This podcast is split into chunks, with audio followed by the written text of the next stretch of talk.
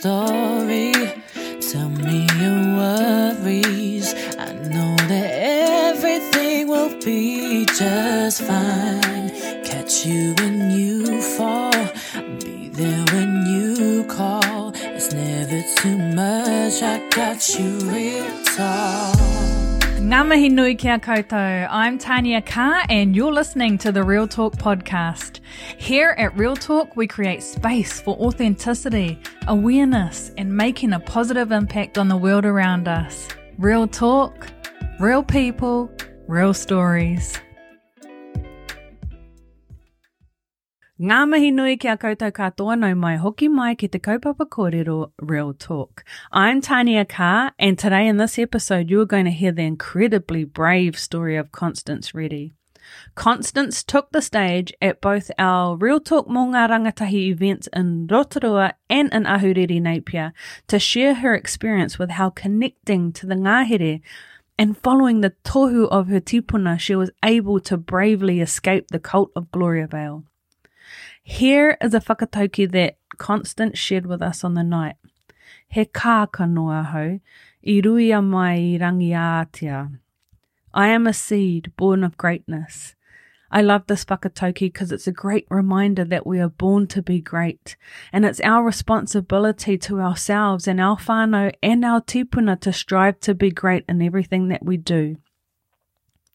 It's important to note that there are some triggering subjects in this kōrero, so if you get triggered by this kōrero, there are some contact numbers listed in the show notes for you to utilise. Here is Constance's story. Kia ora whānau. Let's just check and see. Kia ora. Where we are. Here we go. Uh, firstly, I just want to say a big thank you to everyone who has come here tonight. Thank you all for journeying. If you did journey from wherever you came from, a big thank you to our Real Talk kaupapa and inviting me to come and be a part of this amazing space for our rangatahi. Ko Hikurangi te maunga, ko Waiapu te awa, ko rauta te waka, ko rāhui tōku koru marae, ko Hinerupe tōku kuia marae, ko Ngāti Porou te iwi, te whānau greener hau, ko Constance tōku ingoa. For those of you who may not know about my journey, I was born and raised in a religious cult, and it's more widely known as Gloriavale. Firstly, when I tell people about where I have come from, they always act really surprised and they say, Well, you never would have guessed because you seem really normal. and I really take that as a compliment because that really speaks to the journey that the last six years have been for me and how far I've come along that journey. I'm the baby in this photo, and this is my eldest sister, Virginia. All stories start from the beginning. And to give you the full picture, we have to start at the beginning. We all start life the same way as a child, and we all have a, that carefree innocence we are authentically ourselves and we're not yet conditioned to society's expectations. I'm the smallest one in this photo. These were some of my elder siblings at the time, not all of them in there. This year. That's me, the littlest one with the frizzy hair. As a child, we are sheltered from the gravity of the world. And in contrast to it, our eyes are so bright with hope for the future. As I was born and became a child and didn't really realize the environment that I was born into and was being raised in. It was only as I began to get older and I noticed the environment shifting and the things changing around me, I really tried to cling onto a familiar space, something to me that felt home and and normal and natural. And this was the Ngāhere for me. As young as seven, I would randomly disappear into the Ngāhere and I would wander for hours in there, listening to the bubbling of the, the streams, the corridor of the manu. And for me, it was a really safe space, and I was really desperate to, to cling onto that space as I felt the environment around me shifting. I felt home, I felt safe. And it was only many years later that I understood why the Ngāhere, for me, felt so safe and felt so home. By the time I was 15, I was completely submerged into the cult life and practices. My average mornings began between 5 and 6 a.m. I was either doing kitchen, laundry, or cleaning duties. And then I, after that, I would attend a full day of school and then back into communal duties afterwards. I had no idea what free time was or actually how to relax and do nothing on the rare occasions that I had free time. Being a woman in this cult was nothing but a curse. You were indoctrinated into the system from birth, and from young from as young as 6, you would begin with small responsibilities like preparing the dining hall tables for dinner, or helping peel a hundred onions for the next meal. Six was also the age that you began to wear a head covering. Breakfast and dinner are communal meals, and they are held in a main hall with everyone. We would sit and listen to biblical teachings at every meal, and the Bible was only open to exclusive leadership interpretation. Women were not allowed to speak on such matters, disagree, or even voice their own opinion. It was really bad to have an opinion as a woman. Those seen to do these things, to raise questions, were perceived as ungodly sinners and in need of repentance and that they were unwilling to submit to the leadership. This is um, me in the middle, my younger brother David, and my younger sister Joyful. David has now, thankfully, left the cult and he's not a part of that. He's raising his own beautiful whānau down in the South Island, but unfortunately, my beautiful sister Joyful is still trapped there. As a young woman, I was very aware of the expectations on me and how I would be perceived, as well as the characteristics I was supposed to portray to prove that I indeed was a godly woman. I was being trained, and not subtly at all, that my place was to work hard without complaint, go, do, and be wherever I was told, to fully submit myself to the law of the leadership, and that one day I would be rewarded with a husband whom I would obey without question, and whose children I would carry and birth, as many as God would bless us with, since all and every form of birth control was strictly prohibited on pain of hellfire for murder. This is all my life was. This is all I thought it would be. This is all I could hope for. Gloriavale, in essence, teaches that the church is above all even family units, meaning that if a family member chose to leave, all ties would be cut, all pictures destroyed, and no memory ever spoken of again. Communal holding of all money, so no one has or is allowed their own personal pūtea. Women are to be dressed modestly, cover their heads as a sign of submission to the men and elders. There's no such thing as mental health issues. You're just told to pray and have faith and maybe fast if this persists. There's no salvation without baptism. There's no sex before marriage. Although, if you, as a woman, are sexually assaulted, abused, or raped, you will be blamed. We are taught that men have these just natural desires and they can't control them, but a woman can. So, if anything happens, it must have been the woman's fault. She must have been flirting or encouraging sexual advances. There's also no smoking, coffee, or alcohol, not even tea. No alcohol, but we did make our own home brew, which seems hilarious to me because, bro, that's, that's alcohol. but it was supposed to be non alcoholic. But I know for anyone here who's tasted home brew, that stuff's potent as fuck. this male authoritarian culture breeds nothing but harm. And being young, pretty, and brown only black marked me. My character was already decided for me because I was young, pretty, and brown. As a loose, flirtatious girl wanting to sleep with any man that looked at me, and this suited them well, because if I did reach out for help, I was immediately silenced and publicly shamed. As everyone already knew that this is the type of girl I was, I've experienced stalking, sexual assault, sexual harassment, and abuse, all within a culture claiming Christianity. Not even my parents being able to protect me from environments that I expressed how unsafe they made me feel. Constantly afraid while forced to appear happy, struggling with the weight of suppressed emotions. Thoughts of unaliving myself with me always, but terrified of the hellfires I'd been taught would await such an action. I wanted so many things to change, so many things to be different, yet I was powerless to do anything. And you will have to excuse this part because I most definitely will cry.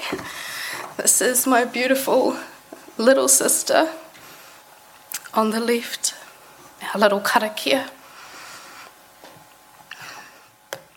It was within this warped, twisted system that my beautiful baby sister, the Portakia of whānau, was born. Prayer she was named as truly she was a karakia come to life. She was all joy and light. And her passing was the catalyst that eventually led to my own escape. My sister was born with Down syndrome and was bullied from a very young age for her looks and the way she spoke due to her hearing impediment. She was denied medical attention. She was denied specialist teaching and was all but thrown aside by my society as an uncomfortable burden. This is my mama with her shortly before her passing. She passed away tragically choking to death in a room where the pin for the door handles had been removed by an elder, and the precious minutes lost as emergency help tried to scramble in through a window. Her funeral was attended by all 500 plus members, and our whānau was denied the opportunity to grieve her in our way.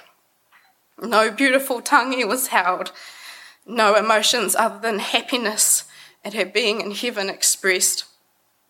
All of it grinding away at my heart, threatening to explode. And this is when I began to question everything. I began to question why God would allow such an innocent life to be taken so soon. Why would the leadership prohibit us as a whānau from grieving the loss of our sister? Why did they all pretend she was so loved and valued when she'd been treated as nothing but less than? And why did I, why did I remain loyal to a system that had shown her such disrespect? Why had I done not done more to protect her and give her the quality of life that she deserved? Emotions waging war within me, questions filling my mind unanswered, I returned to the one place I felt solace the Ngahere. Climbing through the trees to a hill where I could feel the breath of the wind, I screamed out to God to make it all better, to make me fit in, to make me feel happy again, to feel safe and wanted and loved and protected. I cried out to the God I'd been taught to call out to, but I heard nothing from him.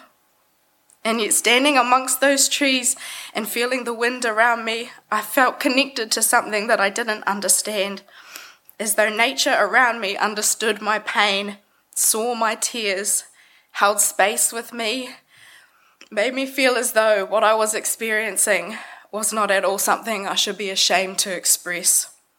And it was as though the voices I'd kept silent inside me, I finally heard the voices I know now to be those of my tipuna, who had always been with me, saying, We stand with you, and your pain is our pain. We see you, we hear you.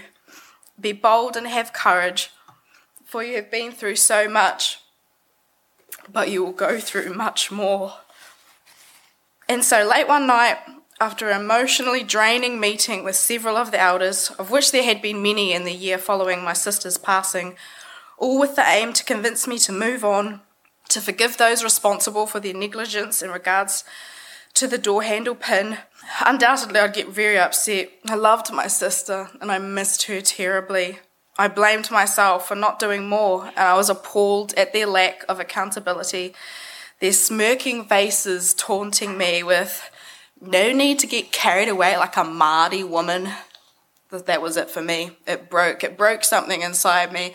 And for the first time in my existence, after years of racial insults and abuse, I stood up to them, stood up to these men instead of remaining quiet and calm. What do you want me to do? I shouted at them. Even if you drain the blood from my body, it would not make me less Māori. A term I did not even understand in its fullness, only that it made me different and less. I knew that one moment more in this place was no longer an option. All trust and respect gone for these men. I knew now that if I continued to wear this mask, I too would become it. My plan was simple enough. I would steal a bicycle and cycle to the nearest farm, 20k or so further up the valley, to a farmer I knew had helped other people. My immediate thoughts went to my mama and how worried she would be in the morning when I was nowhere to be found.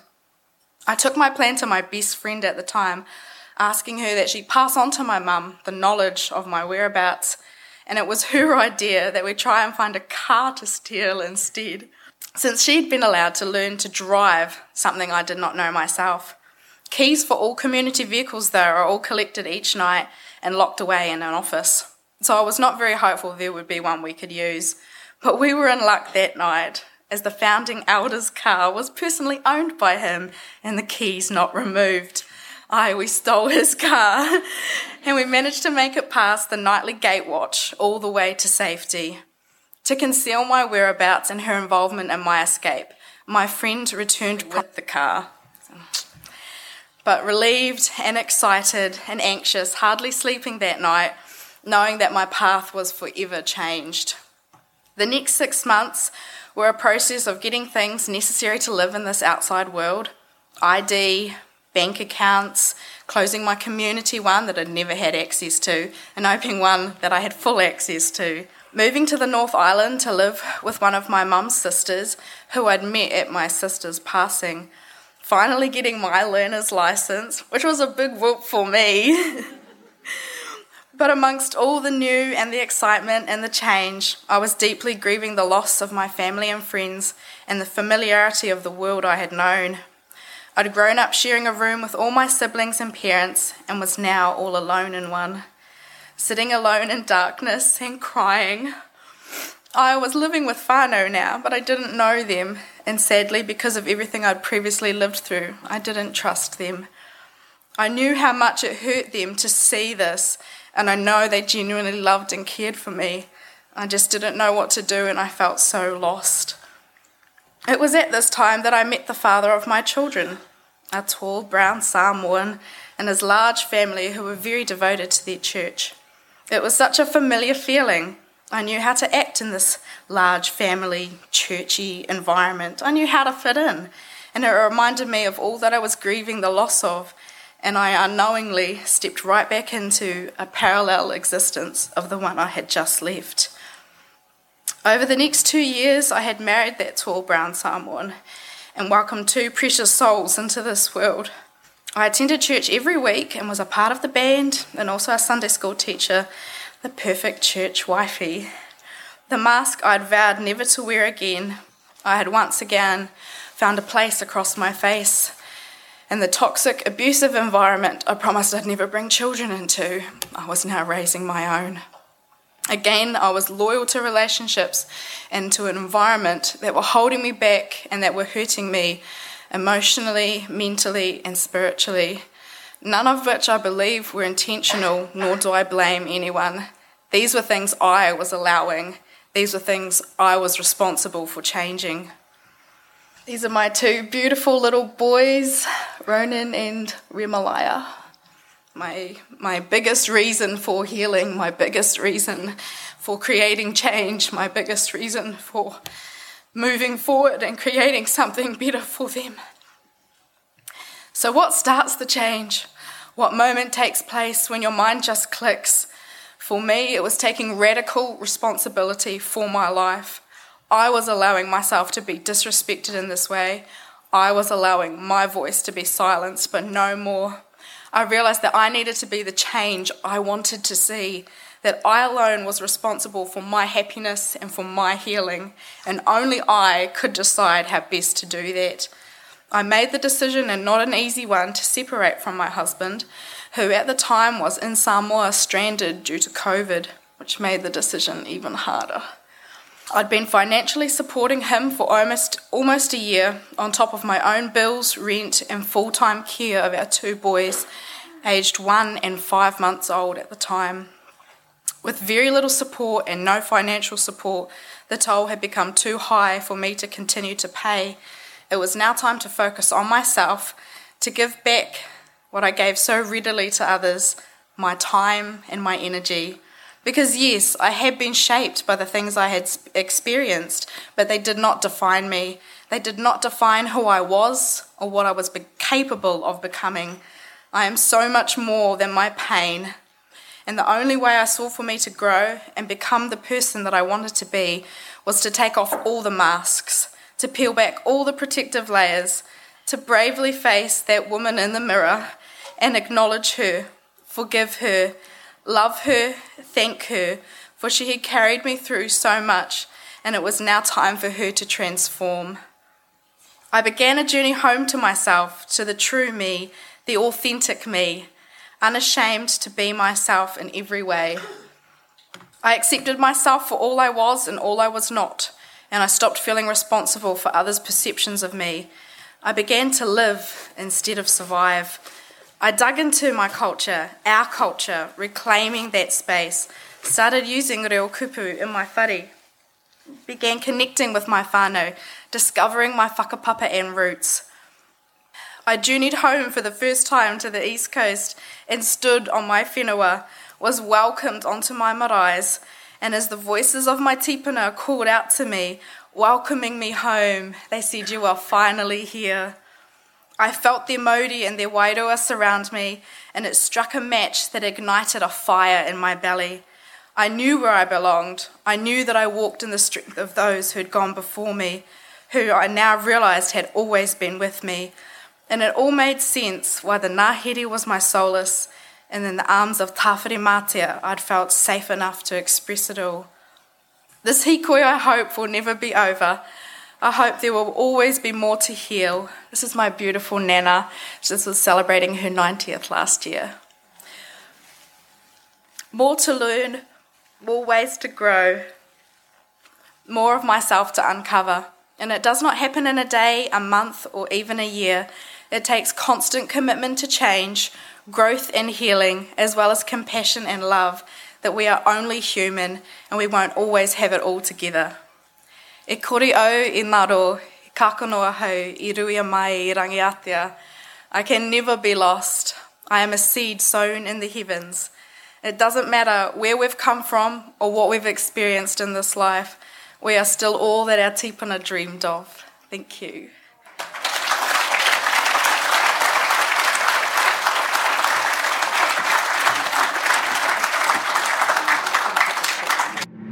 Real Talk could be coming to a town near you, so check out the Real Talk website www.realtalknz.co.nz or follow us on our Instagram at real underscore talk underscore nz to find out where we'll be next. I got you real talk.